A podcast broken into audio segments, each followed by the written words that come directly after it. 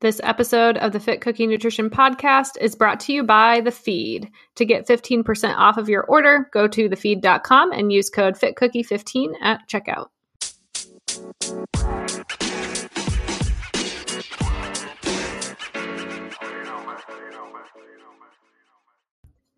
Hello, everyone, and welcome to this episode of the Fit Cookie Nutrition Podcast. My name is Holly Samuel, and I am your podcast host today. I am also a registered dietitian, certified personal trainer, and have my master's in health education with a focus in eating disorders.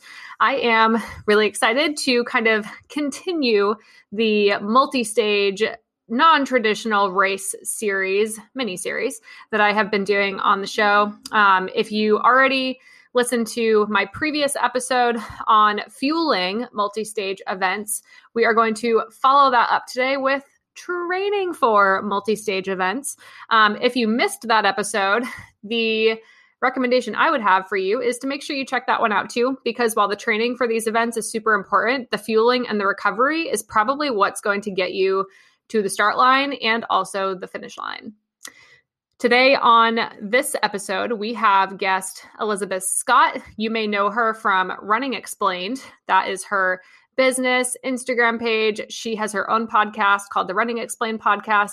And she does exactly what that suggests. She explains all things running um, from an evidence based scientific perspective. She does such a good job at this, and I rave about her abilities during this episode as well. And I thought she would be the perfect person to come on and talk about training for multi-stage events like the Dopey Challenge, Ragnar Relays, the Goggins Challenge, etc. Um, because she's trained a lot of runners to do this. Um, we've actually shared clients in the past where I've fueled them for the Dopey Challenge and she's trained them for the Dopey Challenge.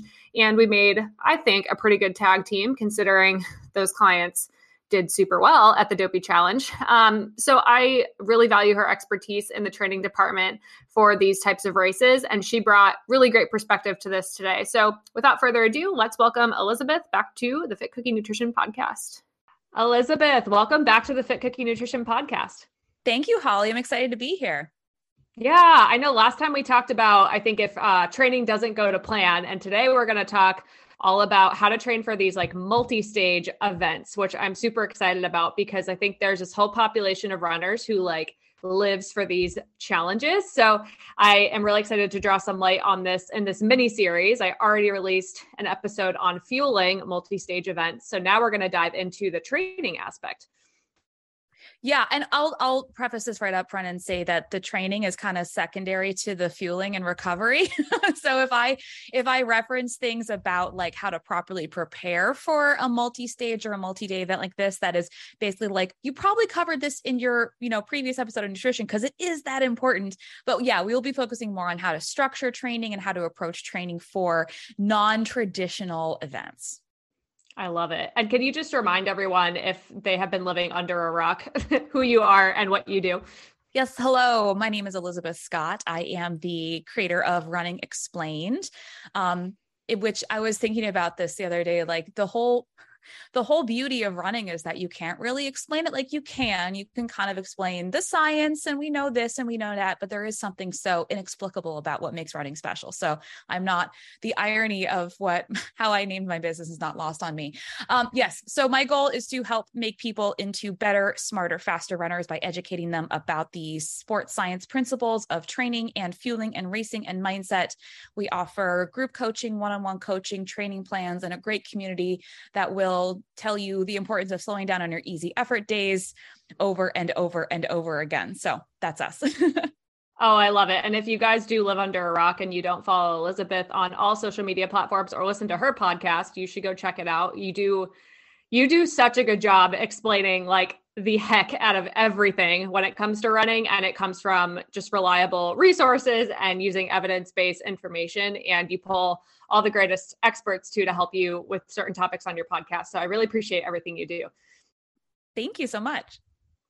So let's first define like what we mean by this like non-traditional or like multi-stage race. So like at what point would you um, kind of define or consider a race or a challenge to be in this category? Um, and when like at what point does it need to be treated differently than like a half or a full marathon? That's a good question. And you know, I feel with the the rise of these non-traditional events, they're becoming very accessible into the regular running population. I think it used to be that doing a something like a, a multi-stage relay was kind of a fringe event in the past couple years. It's started become a lot more mainstream with Ragnar relays and like point to point, you know, hood to coast. And there are ones that are happening kind of all around, um, all around the country, all around the world that are not Ragnar branded. But generally speaking, when so we have our traditional distance um, race events, right? So we have 5Ks, 10Ks, 10 milers, half marathons, full marathons, right? We have our events that we go when we run that one specific event, and that's it. Sometimes you may embark on some sort of like, oh, but my favorite local race, they give you an extra medal if you run the mile and the 5K, or if you run the 5K and the 10K back to back or something, you know, on the same day within an hour of each other. That's not necessarily the kind of event we're talking about here. When we talk about training for these multi stage, multi day events that are not necessarily continuous ultras, right? So, not, not an ultra marathon, not a backyard ultra, but an event where you are running for a specific period of time and then you have a couple hour break, maybe maybe a 24 hour break and you do another multi, you know, another leg of the event, whether it's a couple miles or maybe up to a half or a full marathon distance. And then depending on the event you're participating in, you might do two, three, four, maybe even five of those events, you know, of those um, specific legs, those distances separated by a couple hours, up to 24 hours, all in a row. So we think about this event really being as like you're running multiple times in a relatively short period of time, maybe a day or a couple days, and the overall distance that you cover ends up being quite a bit, even though the individual legs may not be all that long themselves. Some of them are obviously talking about things like the Dopey Challenge. You got to run a marathon as part of it, um, but not not everything is quite that intensive. Oh, thank you for that definition. I think that's helpful because um, there are a lot of like, you know, local challenges where, yeah, maybe you're completing like a 5K and a 10K in one day. And I would say, yeah, that's multiple stages, but we're kind of talking about like probably more than three, like different times that you're running over the course of a day or a couple days with a couple hour to 24 hour break. Um, where you know you get some recovery but it's not really enough for you to feel fresh going into your next leg. So um, for this breed of runner uh, why would you think it would be important to like maybe set some expectations and goals for these challenges instead of just saying oh i'm training for you know a marathon so i'm running all the miles. Let me just wing it. Like what might someone want to consider for this type of thing before we kind of dive into like the different types of multi-stage races yeah. So the very first thing is to understand the structure of your specific event. So just like we want to be as specific as possible training for our our big one distance, one event race, right? Like if you are training for a marathon, the training that you do and the way you structure your training from a scheduling standpoint, from the types of runs you do and how you approach your runs and like when you do, do them during the day and the types of things you're focusing on are going to be focused on the marathon specifically. So although your training structure isn't going to change dramatically when you're tra- training for a multi-stage event you do want to consider things like what times of day will you be running? Are you going to be running twice in a single day or twice in a 12 hour period? You know in that kind of situation it's helpful to understand your training should in some part mimic the schedule of the what your actual multi-stage event will look like. Now, of course, so for a Ragnar, that may, might mean once a week you're running twice in one day, right? Uh, but for something like the Dopey Challenger, a multi-event um, race weekend, you are still only running once per day, but you are absolutely running multiple days in a row. Hmm. Yeah, on tired, tired legs. mm-hmm, yes. Yeah, and like I think that's important to talk about too. Like, if you have never run on a strange trail in the dark in the middle of the night with no sleep, having also have run the previous day, like it might be important to practice that a few times in your training um, because it's just going to be a lot of the times i think what is so attractive but also so difficult about these challenges is that they are things that normal training schedules like don't really um, include like you're not usually running in the middle of the night just because, you know, for like training for a marathon. But if you're running, you know, like a trail Ragnar relay race in Utah, for example, and your leg is in the middle of the night and you've never done that before, like it's helpful to know what gear you're going to need and all of that stuff as well. Yeah, absolutely. Uh, and whether it's on the road or the trail running in the pitch black, two o'clock in the morning with, have you ever worn a headlamp before? Do you know that it's comfortable for you? Do you need other reflective gear? You know, how do you personally, do, do you find running in the dark to be discombobulating? You know, how do you combat that? That sort of thing. How do you deal with, you know, running when you're slightly sleep, sleep deprived? That all, not to say you should practice sleep deprivation, but you should know what it feels like to not just be tired physically, but to be like, my body wants to be asleep right now. Um, and also something I think it's important to to remember in all of this is that um, you you're never going to be as fast on the legs of multi-stage races as you will be if you are just doing the one single leg as a standalone event. And I think it's really important to remember is that, you know, although we may say when you go and race these events, you're not going to be racing them in the true sense of going at your best effort over the distance in most cases because you just physically can't. You can't race your best effort at a half marathon and then the next day run a marathon at best effort. You need to dial the intensity of both those down so you can actually go the distance without, you know, hitting the wall, bonking, or just totally breaking down from fatigue.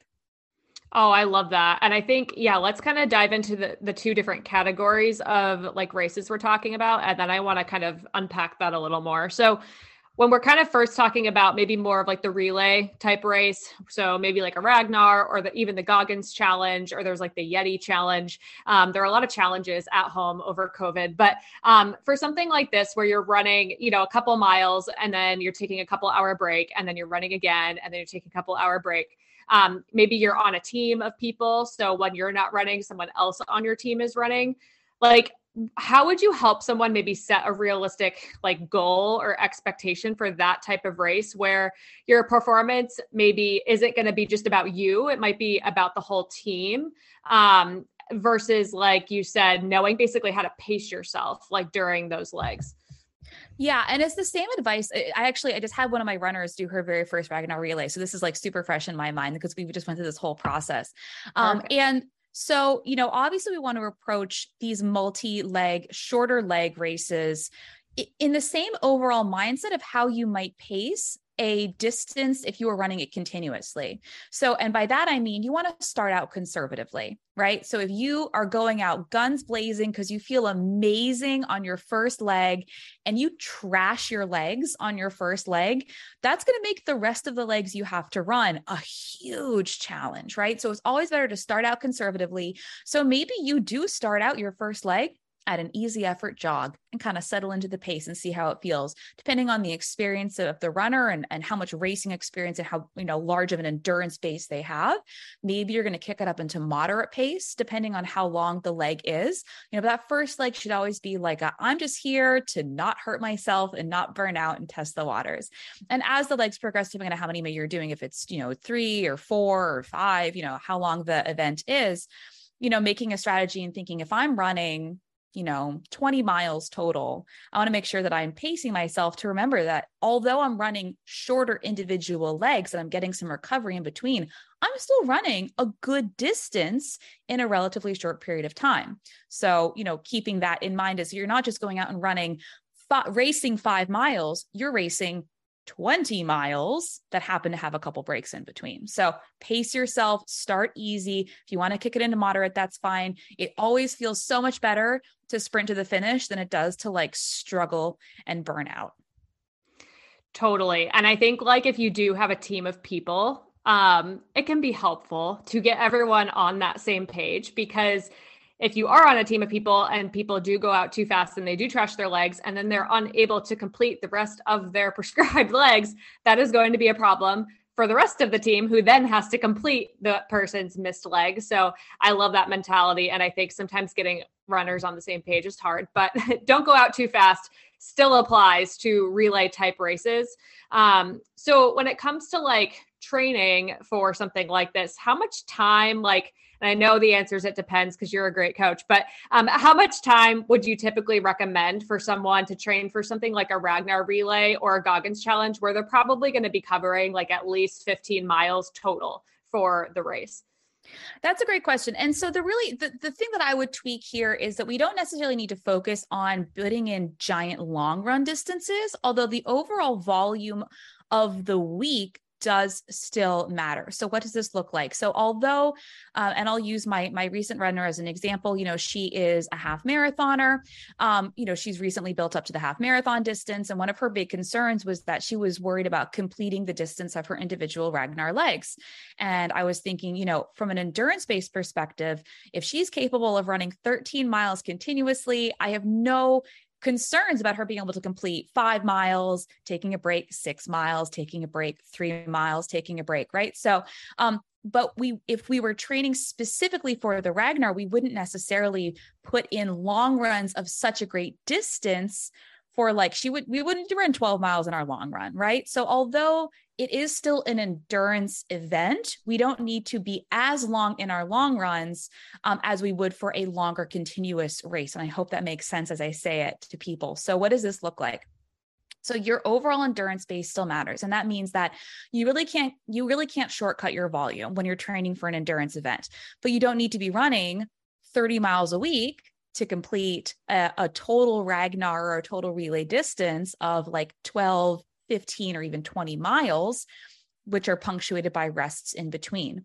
I would still like to have a runner be capable of running longer than their longest scheduled leg, but not necessarily by that much. So, you know, if their longest leg is, let's say, seven or eight miles, I would like them to be able to comfortably complete at least a mile longer than their longest long run. So let's say nine or possibly even 10 miles, but we don't need to be like doubling the volume, you know, of, of their, of their legs to get them comfortable here. So, you know, there is such a thing as spending too much time on feet when it comes to this. And of course, always making sure, like I said, that volume base the rest of your week matters as well. So it's not just about running any one single distance on any given day of the week. It's about how many days are you running a week? Running more days than you're not running, you know, getting enough time on feet overall, and then giving yourself time to properly train for it. So, you know, kind of the minimum I would suggest anybody take to train for almost any race distance is 12 weeks,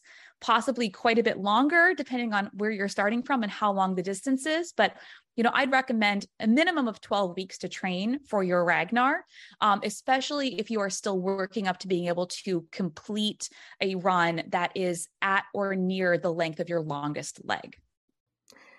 Let's take a minute to hear a word from our sponsor, which is the feed. You guys, when I first discovered the feed um, back at the very beginning of my training for the Boston Marathon this year, 2022, I was so excited um, because the feed is a website that you can go to, and they pretty much carry any sports nutrition brand item that you could think of.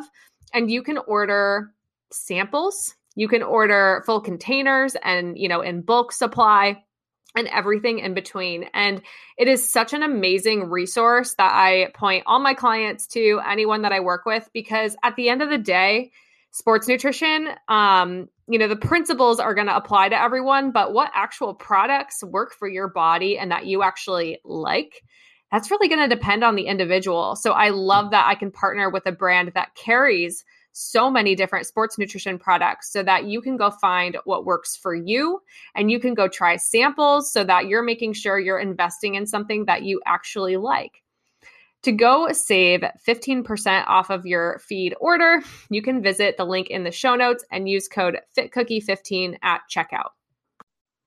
Gotcha. That's helpful. And like what I'm hearing too is it might not be as important for someone to run, say, like a 12 miler if their longest leg is seven, but it might be important for them to run maybe an eight miler, but also be able to run like more back to back runs um, that are shorter, like around the longer distance to kind of mimic the the race itself. Does that kind of add up?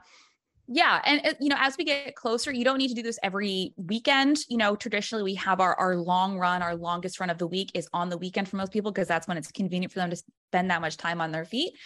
And how this might look as you get closer to race day for something like a Ragnar is you might say, well, you know, usually, um, let's say I've been running for, you know, nine miles for my long run. As you get closer to your race day, you might split that long run into two. Now, it's so funny because I talk about how important it is to spend continuous time on feet in your long run with like my half and my full marathon groups, because it is so important to spend that much time continuously running when you're training for like 13 continuous miles or 20 continuous miles. But specifically for a a multi-leg event where you are running shorter legs in a uh, like in one day or over multiple days it can be helpful to split your long run into two. So you get used to running twice in one day on legs that are not even near fully recovered from the run before. So if you normally run like say like nine miles for your long run you might run something like six miles in the morning and then three miles or four miles at night. Of course, all at easy effort, but just to get your body used to running longer, you know, longish distances, but you know, split into two runs. So talk about you know what does the, what does the schedule of your event look like you do want some of your training days to look very similar to that schedule and would it also like could it also um I guess work for someone's schedule if they were to do like the six miler like at night on Saturday and then do like the four mile first thing in the morning Sunday. Yeah. Or depending on if you if you have your schedule and you know that like you're running at five o'clock at night and then you're running at two o'clock in the morning, like set your alarm one weekend and do that. You know, run at five o'clock at night and then set go to sleep, set your alarm, get up at two and, and run some more. You don't have to do that every weekend, but you should probably do it at least once. Yeah. And I mean, from my dietitian perspective, practice the fueling for that in that regards too, because that's probably going to be one of the trickier parts. Um, remember, you're doing this for fun. This is for fun. Um, so when it comes to like the, um, I guess the the type of training for the relay race, you kind of talked about how that could be more race specific to something like Ragnar. We're breaking up the mileage a little bit more throughout the week, but it's still maybe the same total volume. Um, for someone who's maybe just throwing in a relay race, but they're also training for like a marathon or a half marathon that is after the relay race. Um, or even vice versa. Like maybe the marathon comes before, and then they're like, eh, I could still kind of lean on my training for a Ragnar three weeks later. Um, like, how would training look like for them? Because obviously, maybe the Ragnar is not the total goal, like maybe the marathon's the goal, but they still want to show up for their team and not die yeah, that's a good question. So, of course, we always want to make sure that we are scheduling things appropriately in the context of your big goal race, right? So, I, this is very common as we enter into the fall racing season you know, uh, somebody will say like, "Oh, my my friends invited me to this Ragnar the week before my marathon," and I'll say, "That's really nice, but you're gonna have to tell your friends no because you're not running a Ragnar the week before your marathon, right?" So, whenever we participate in any race or any kind of weird thing, I always like that to be before your taper. And for most races, we're looking at a two, possibly a three week taper. So, really think about that two to three weeks before your big, giant, expensive. I've spent all of my time and energy training for this one specific race event two to three weeks before that is like a no-go zone, right? So that is sacrosanct. Your taper is a no race time. Um, but typically speaking, if you have the volume to support training for a, an, an endurance event like a half or a full marathon, I'm not super concerned about your ability to complete the Ragnar. You know, if it's something that's really important to you, it it's not going to i don't know that it would necessarily specifically support your marathon training but it probably won't detract from it as long as we're recovering smartly and we are not um, trashing ourselves so that we cannot continue with the training for our big A race. So this is obviously where the nutrition, the hydration, the fueling, that whole recovery piece I think is so so so important. Um you know, obviously there's value in doing things, even if it doesn't specifically support your big goal. We just want to make sure that it's not interfering with your ability to train for the big goal that you do have. And then obviously, if this Ragnar is happening post marathon, I'm, I mean, as a coach, I'm like, cool, do whatever you want. Like, if this makes you happy, I'm super psyched. Um, you know, there's a lot, it's a lot more kind of loosey goosey in that post marathon period, where as long as it's, as long as you feel re- relatively recovered enough to complete that kind of event, I'm like, go for it and have fun. You know, don't hurt yourself, you crazy kid. But this is something again where that recovery aspect is so important. Um, and also, you know, in if that if there ends up being weird scheduling stuff It can be helpful. Um, I wouldn't necessarily, this is where it gets to like the whole it depends. I would be really careful if I was training a runner for a marathon and they had a Ragnar schedule with a funky leg. I wouldn't necessarily want them to interrupt their training to get like a 2 a.m. run in. Like for me, the benefit, the trade off for that, be like, I don't, it, marathon training is hard enough without throwing a wrench in with like weird midnight races. I would almost say, like, just be really conservative just have fun on on you know in your race event i don't want you screwing up your sleep schedule to like practice running at 2 a.m because it's not our primary purpose here you know but of course if it's something more like after your big a race or after your goal race you know if you feel like getting up at 2 a.m just to practice afterwards i'm less concerned with that because it's clearly not going to impact the a race training nearly as much because the race is over already yeah. So what I'm hearing is like the the volume for marathon training is going to get you through a Ragnar race. It's more about the logistics of like fueling and recovery and maybe some of the things you might want to practice to make it Ragnar race specific or just be comfortable with like you might be uncomfortable during the the relay race and your legs are probably going to get you through it but be smart like during the actual race. Um I think to go on a small tangent here like personal experience and an experience I had recently with a client um I think there's like a couple different ways to do that. Like I personally I have done a Ragnar race um I think I did it five weeks before the Chicago Marathon. I still PR'd at the Chicago Marathon. Um, the relay race was so fun. It was stupid fun. We did have a runner drop out. My husband and I were in the best shape on our team from a volume standpoint because we were marathon trading. So I ended up with like 24 miles, you know, total that I had run, but I kind of used it as like a I'm going to run all the short legs super easy for my, they gave me the beast like 12 miler leg, um, you know, because I was doing the long runs and I kind of treated that almost like a tempo effort. And I kind of treated it like a whole cohesive workout. Um, I think that worked well from a, training perspective, I think what didn't go so well is that you have no recovery, you know, really for a Ragnar relay. Um, and I didn't sleep that great. So I did end up taking like several days off after the Ragnar relay, probably like five days, and then kind of jumped back into regular scheduled training and it all worked out fine. But I think, you know, just having an open mind, and I was not working with a coach, but I think if you are able to work with a coach um, and have them as a sounding board for this is all kind of non-traditional, you know, what do you think I should do? I think that's helpful. And then on the flip side, I had a client who um, was doing a trail Ragnar relay a couple weeks out from her goal marathon. And I was like, look, it's going to be fun for you, but do not trip and fall.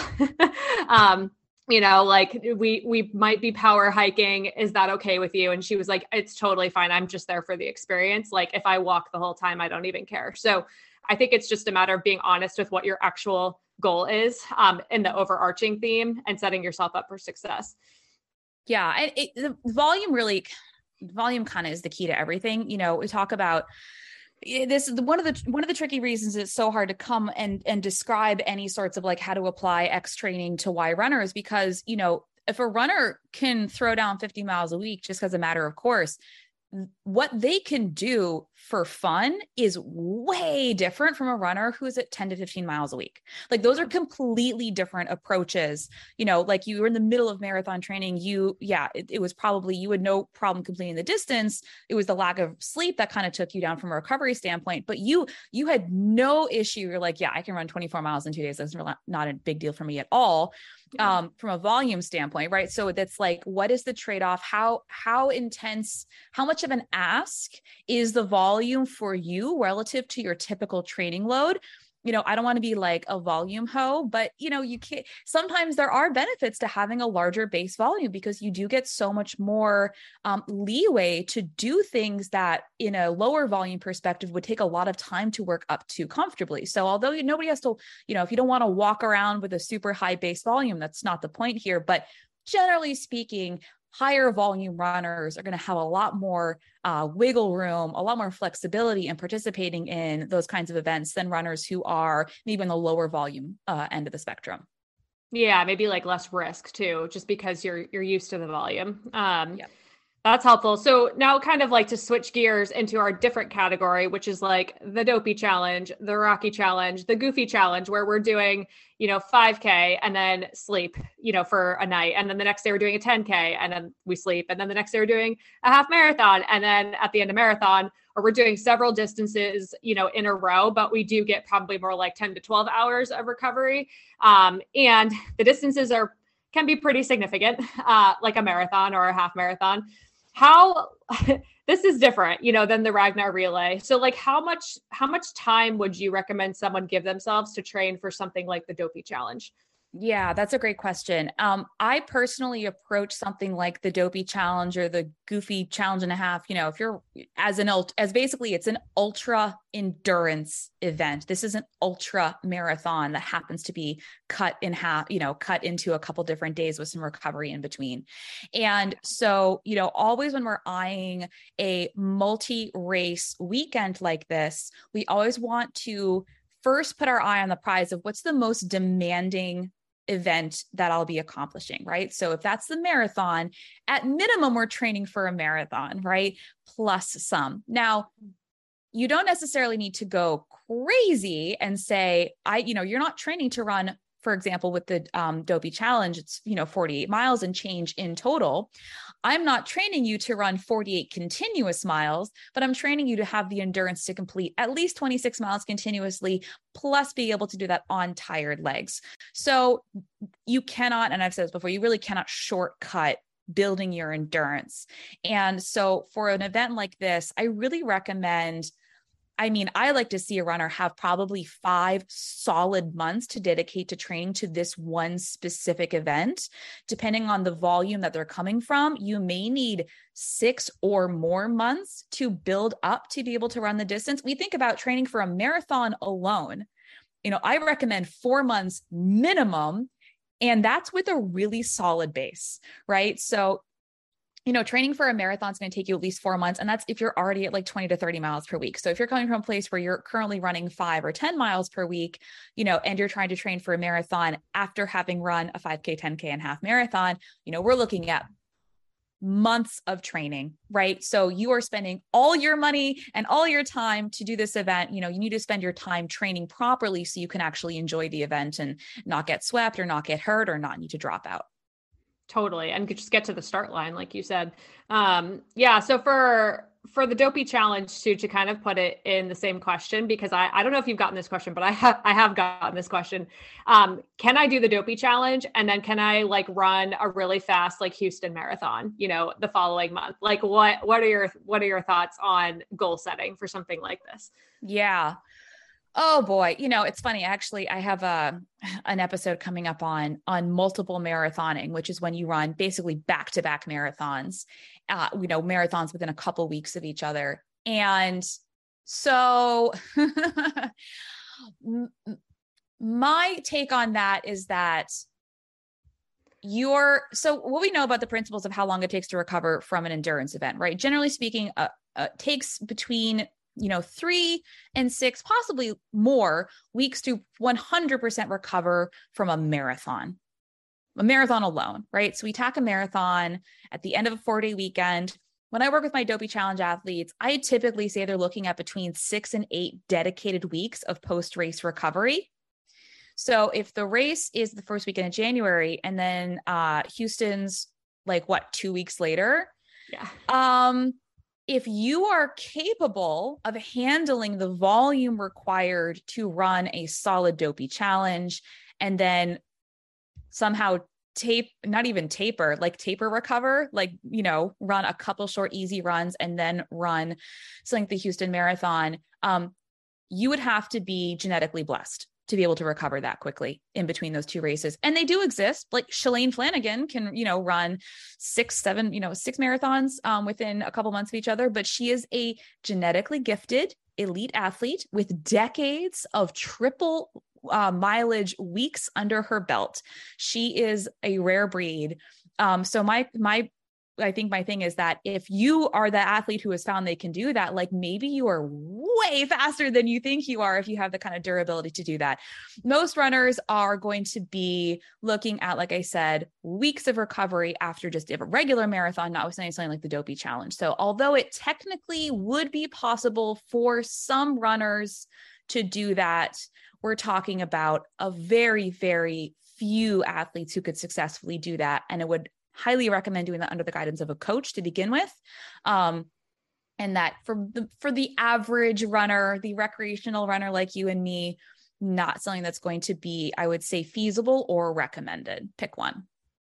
Totally. I appreciate that. And to kind of like backtrack a little bit too, um, for the training leading up to Dopey, obviously this is you know, we're building a base and we're investing a lot of money in this race. You know, usually for people who do the Dopey Challenge, it's not just a race like you're doing a whole vacation. You're probably trying to walk around the parks. Like you don't want to be totally destroyed, you know, after each race so that you can go do some stuff, um, you know, in Disney and stuff. But for, for the actual training, like, um, I guess logistics, like, would you as a coach, like, would you structure it more like, maybe marathon training or would it start to even maybe look more like 50k like ultra marathon training where we're doing back to back long runs like how do you simulate people running on tired legs yeah. And we definitely, it's something we work up to, right? You know, if somebody's coming from 10 or 15 miles a week, you know, we don't start them running four days back to back, leading, you know, ending in their longest long run of the week, right? So we want to work up to this. But yes, when I, when we talk about uh, the training progression and structuring training for something like Dopey or, or Goofy, when you have three, four races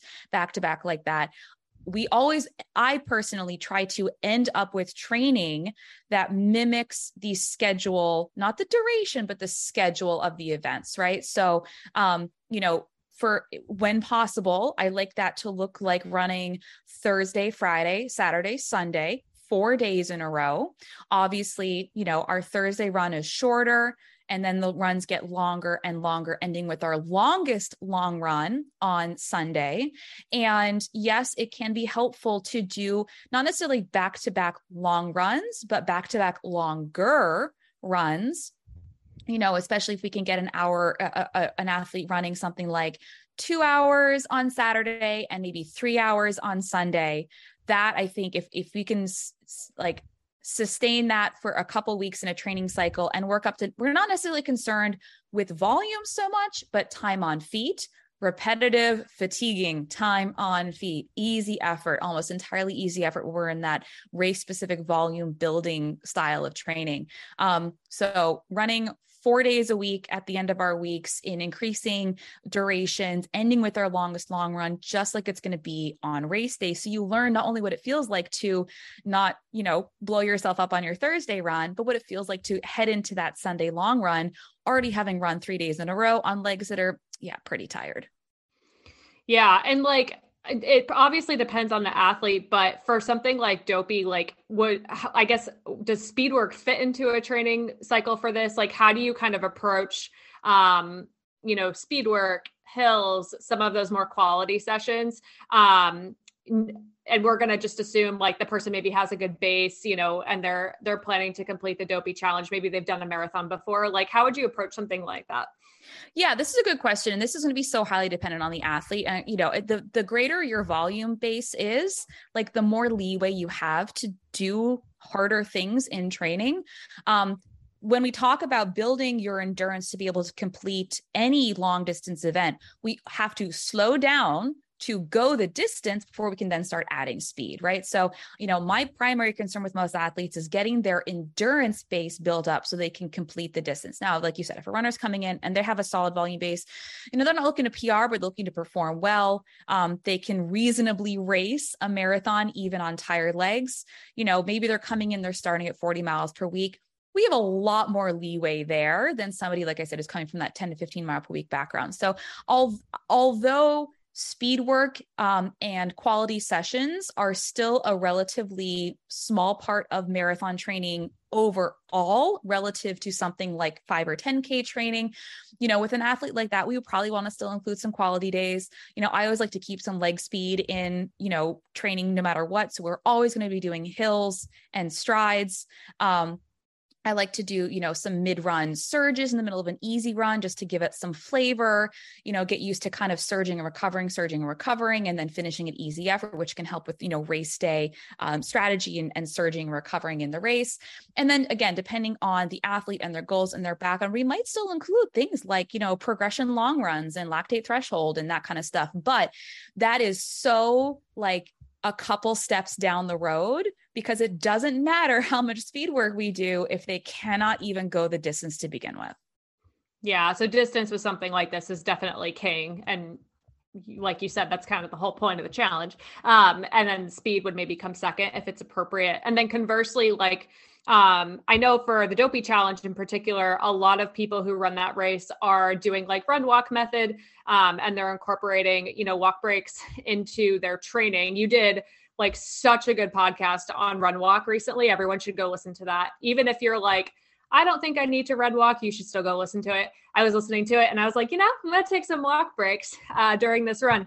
Um, but yeah, I mean, I think I think that can be a really good tool for people too. So who would be a good candidate for run walk? And you can kind of give maybe the elevator speech version of that podcast episode. Yeah, I absolutely adore run walk. It is one of the best tools for building your endurance. Even if you think you're like, no, but I'm a runner, I don't walk, I run. Oh, I guarantee you're going to benefit from using run walk, especially if you are trying to build up to this kind of like ultra distance event. So, run walk for me is such a useful tool to help athletes stay in their easy effort zone when continuous running makes them, you know, uh, puts them in a higher effort zone than they should be. So, we know the importance of building our aerobic endurance. We do that in our easy effort zone. And for some runners, it is challenging or sometimes impossible to run continuously and not end up in zone four, zone five, right? If they're running, their heart rate is super high, their effort's super high. And so run walk is such a useful tool to bring their effort down overall and extend the amount of time they can spend on their feet, because that's literally how we build endurance.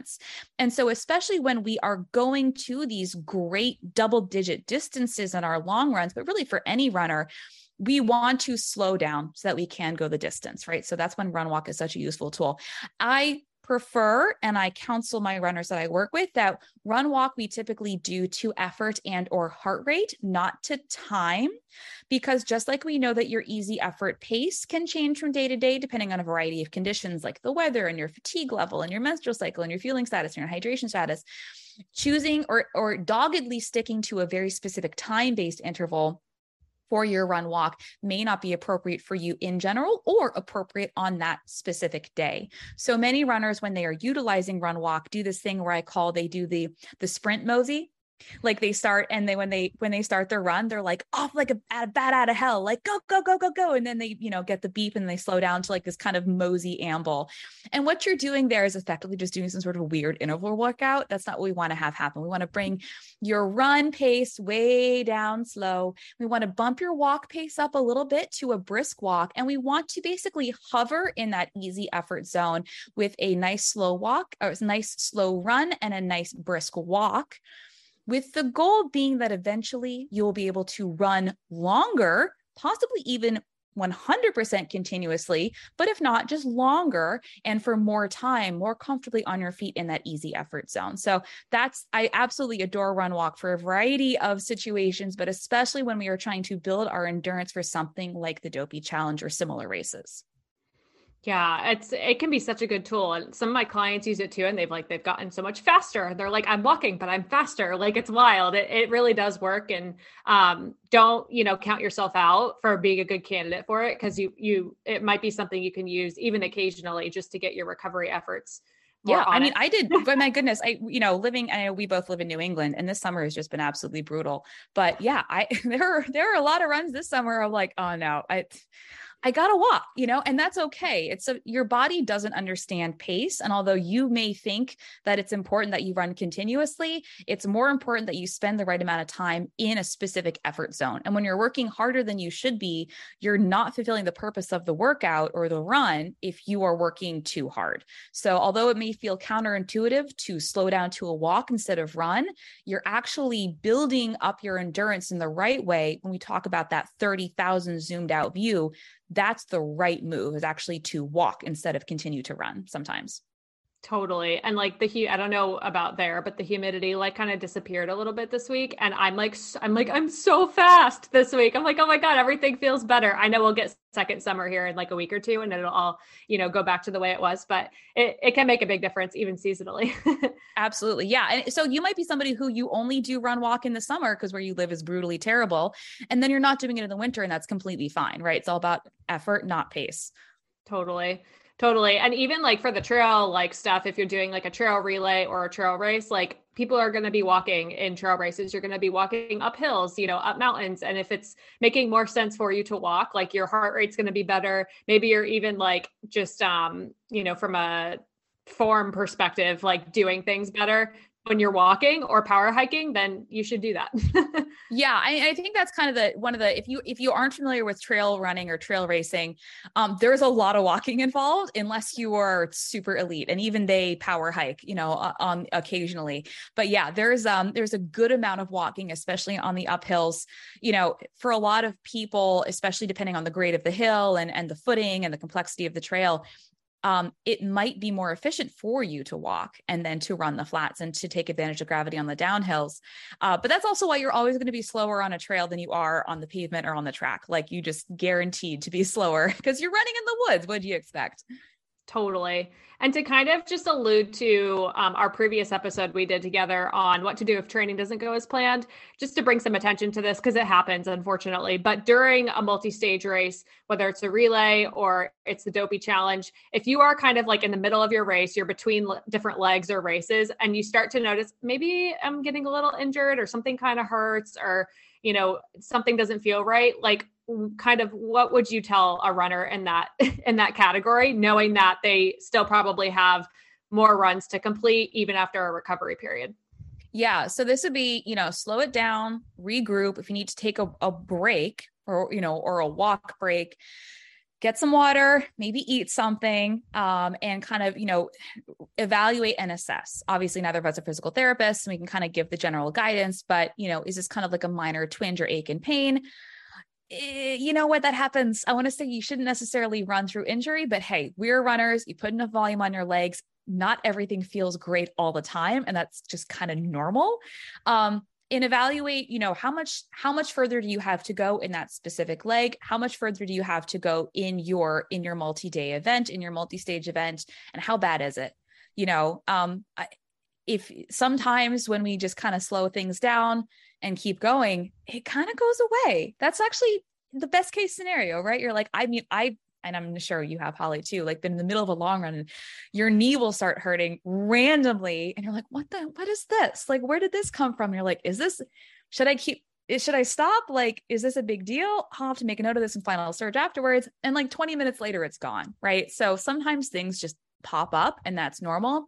Obviously, if whatever you're experiencing, you know, especially from an injury standpoint, keeps getting progressively worse, if it's changing the way that you're running, if you find that you're favoring one leg or the over the other or you're limping or it's like sharp or stabbing, like I know you don't want to let your team down. I know you don't want to let yourself down, but you got to take care of your health first and foremost. So, you know, I want to say like run through minor injuries, but minor aches and pains, just like see if it goes away. Of course, if it keeps getting worse, you might want to call it early or, you know, call it after your uh, leg is done. There's no sense in hurting yourself in the long term because of some like weird short term goal.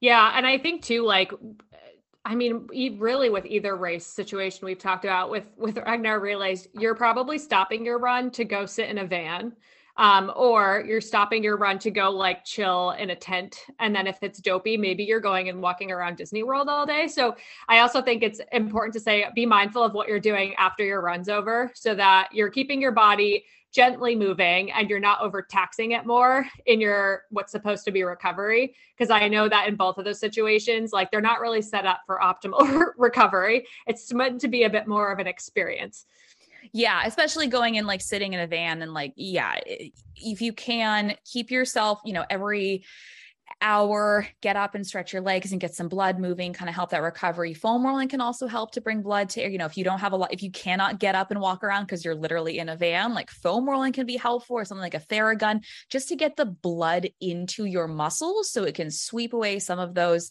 um, you know, metabolite byproducts and the kind of the cell trash that accumulates after you run. And that can be helpful. I will also say, I really like, I get I get the whole like being at Disney and wanting to spend time in Disney. Um, but I please don't like spend 12 hours in the park the day, you know, every single day that you're in the in the challenge. Um, you know, especially we talk about pacing yourself in the races, you know, the 5K is untimed, walk that, right? Or maybe easy jog it, you know. Um, but if you are getting up at and I've done Disney races, I've been there, people. If you're getting up at 2 30 in the morning, to go for a 5 a.m. gun time and then you're, you know, doing a couple hours on your feet. And then you are going to spend 10 hours walking around a theme park in the Florida sun. Oh boy, you are you are setting yourself up to be in a world of hurt by Saturday morning. So I know it seems weird, but my my best advice would be to treat the days of the races that you are currently racing those aren't park days. Those are hanging out days or maybe just like you know walking around here and there. Um, save your park days for after after you've completed uh, sunday's race. You'll be a lot happier i promise you. Very sound advice very sound advice. Resist the urge and you know again prioritize your goals because it's just it's not going to be good if you're on your feet for 12 hours and then have to run a marathon in the florida heat the next day with a 2 a.m wake up time I mean, um, I'm exhausted spending a day at, at, Disney, like not having run a marathon or half marathon earlier in the day. You know, like it's exhausting spending yeah. that much time. And maybe you're struggling with your hydration, and maybe you're struggling with your fueling. And yes, just yeah. I mean, um, think about how you feel after a normal day in the hot, hot sun in a theme park, and then remember that you have to run double digits the next day and prioritize your time accordingly. Yeah, totally. And like wear the right shoes, bring snacks because fueling in the Disney parks is terrible. Um, so yeah, that's really good advice. Um, well, do you have time for some rapid fire questions? Yes. Excellent. I already asked you the end of the podcast question the first time you came on. You said you would finish a race to like pretty epic, like movie orchestral music, which I really appreciated. And I have since looked up those playlists and they are awesome. So let's get into some rapid fire questions. So, what's your favorite holiday? Christmas. Awesome. What's your favorite meal of the day? My favorite meal of the day? Oh, this is a like what kind of foods do I, I'm too bad at rapid fire. Like what what's my favorite like food type or what I look forward to eating the most? Yes. um my favorite meal of the day is probably lunch for lunch person. Yeah, late lunch. I'm happy if I can do a late lunch. Yeah. Okay. Do you like like lunch type foods? I do. Yeah. It's funny. I mean, I like breakfast foods too. I just like food. I mean, that's like asking me to choose if I had children, choose a favorite child. Like, I just like all my meals and all of my food. oh, wow. What a great answer. Well, I mean, I approve of that answer too. Um, all right. And then iced coffee or hot coffee or no coffee? Oh, all the coffee, all of the coffee. Uh, I like hot coffee. Yeah, unless it's good iced coffee, because if you just pour hot coffee over ice, it's absolute crap. I went through a phase when I was in college about would drink iced um, espresso. Like I went through that like over caffeinated, you know, early 20s phase where I was like quad espresso over ice. And the baristas were like, oh, get a load of this girl. Um, but yeah, no, I'm a, I'm a big fan of my coffee. But now that I'm in my 30s, I can't drink caffeine past noon or else I'm up too late. oh, same. And I also have to drink it slow. Like I drink it slowly. So I'll be looking at the cup and I'm just like, it's still half full, but it's almost noon. Oh no, what do I do? um, what's your favorite season? My favorite season is, oh God, I want to say fall. I have to go with my gut here. Fall. Yeah. Fall. Yeah. New England fall is pretty great. New England fall is amazing, especially as a runner, because like spring is gorgeous, but it gets weirdly hot and humid sometimes. And as a runner, I just can't enjoy it as much as I enjoy fall when it gets cool and crisp. And you're like, wow, I actually did get super fit over the summer. This is awesome. Yeah, I'm fast again. exactly. Yeah, I'm not slow anymore. yeah, like I wasn't having an existential crisis for two months. Um, what's your favorite distance to race? Oh man. Um,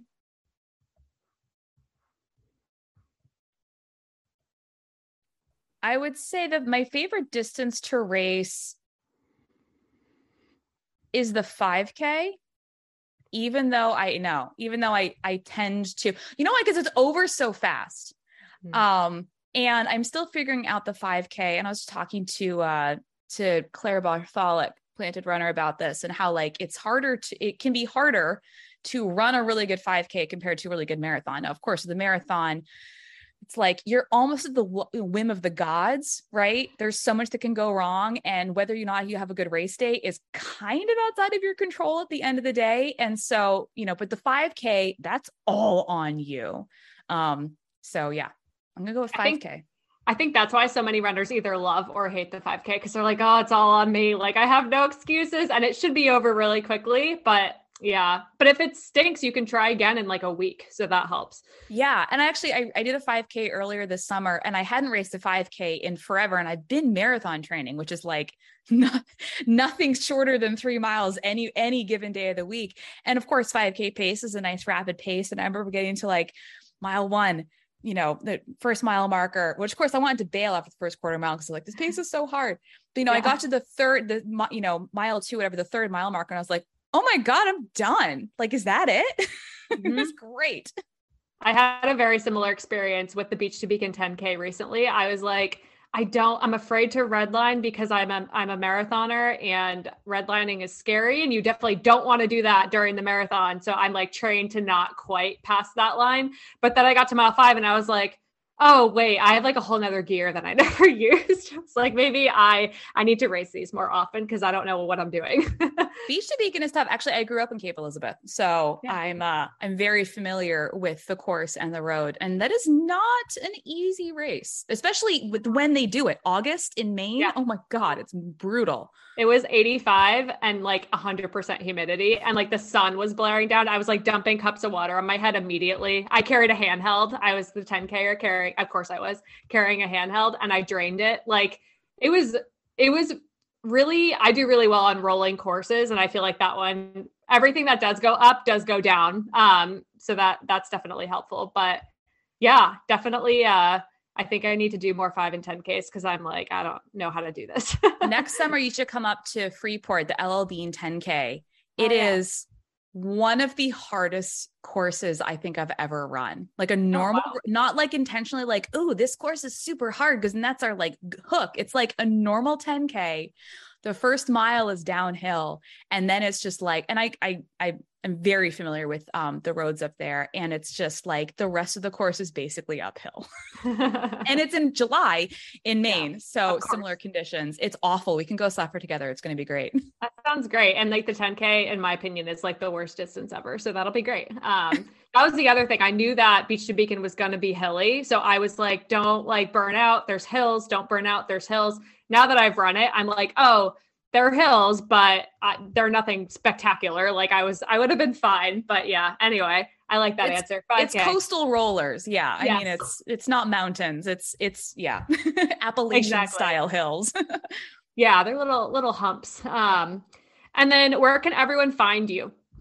Yes, I spend a lot of time, too much probably, on Instagram, Running Explained. I have a podcast, the Running Explained podcast.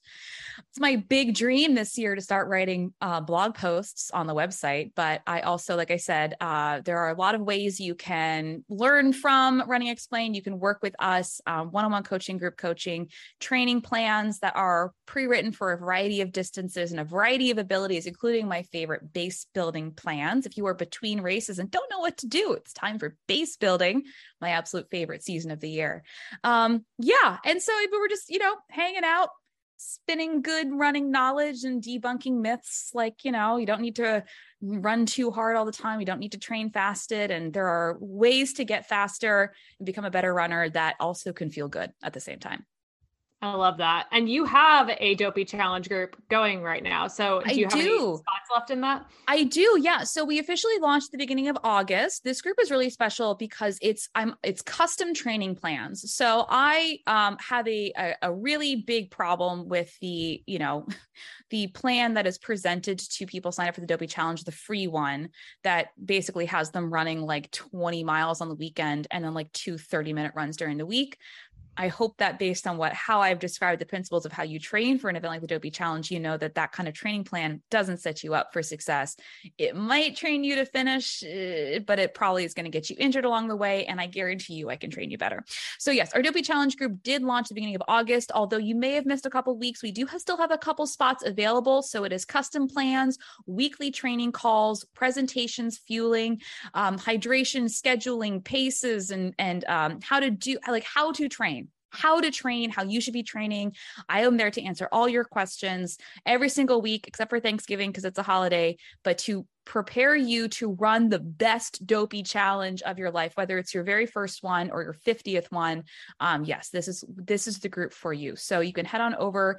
Um, you can dm me actually is probably the best way to get into the group since registration is technically closed but like i said we do still have spots available. So if you want to learn more you can always reach out to me on instagram at running explained and what I love about your group too, like you said, is eh, you do train people. It's a custom training plan. So I mean that's like worth its weight in gold. But you're also just also keeping in mind all the recovery things, the nutrition things, the fueling, you know, the things that are just as important as the training, especially for something like dopey, just to get you to the start line, let alone the finish. So I think that's really important. Yeah. Training for these endurance events, like I said, training for a marathon, the training is a marathon, right? So there are so many things that can go along along the way. Um, that even getting to the start line in one piece and feeling confident, that is that is like the first goal. And then we get you through every single race um, each day, each of the four days. So yeah, there's something, you know, the logistics of a race like this are really special and unique. And, you know, like we said, you're spending a lot of money and your family's time and your time to participate in an event like this. And like you should, you deserve to feel good, not only during your training, but when you're actually doing the race itself and know that you're doing it correctly. Amazing. I love it. Yeah, go check that out if this is something that piques your interest. Elizabeth, thank you so much for coming on the show. And I hope to talk to you again soon, probably about another topic because you're so good at explaining running. Oh, thank you so much. Thank you for having me. And yes, well, I know we chat offline a whole bunch, um, but it is always good to talk to you on a podcast, including yours or mine. Elizabeth, thank you so much for coming on the show today. We really appreciate your sharing your knowledge on this topic. Thanks to the feed for sponsoring this episode of the Fit Cookie Nutrition Podcast. And if you guys have been enjoying these episodes, I would really appreciate it if you did me a favor today and left me a five star rating and review of the show. You're always welcome to leave any constructive feedback too. That's how I can keep making the show better and getting guests that you want to hear from on topics that you care about. So you can go on Spotify or Apple Podcasts or wherever you're listening and leave a rating and review. It honestly helps the show out so much and gets this free information out to more people. Until next time, guys, happy running. When you need mealtime inspiration, it's worth shopping Kroger, where you'll find over 30,000 mouthwatering choices that excite your inner foodie. And no matter what tasty choice you make, you'll enjoy our everyday low prices, plus extra ways to save, like digital coupons worth over $600 each week. You can also save up to $1 off per gallon at the pump with fuel points. More savings and more inspiring flavors make shopping Kroger worth it every time. Kroger, fresh for everyone. Fuel restrictions apply. Thank you.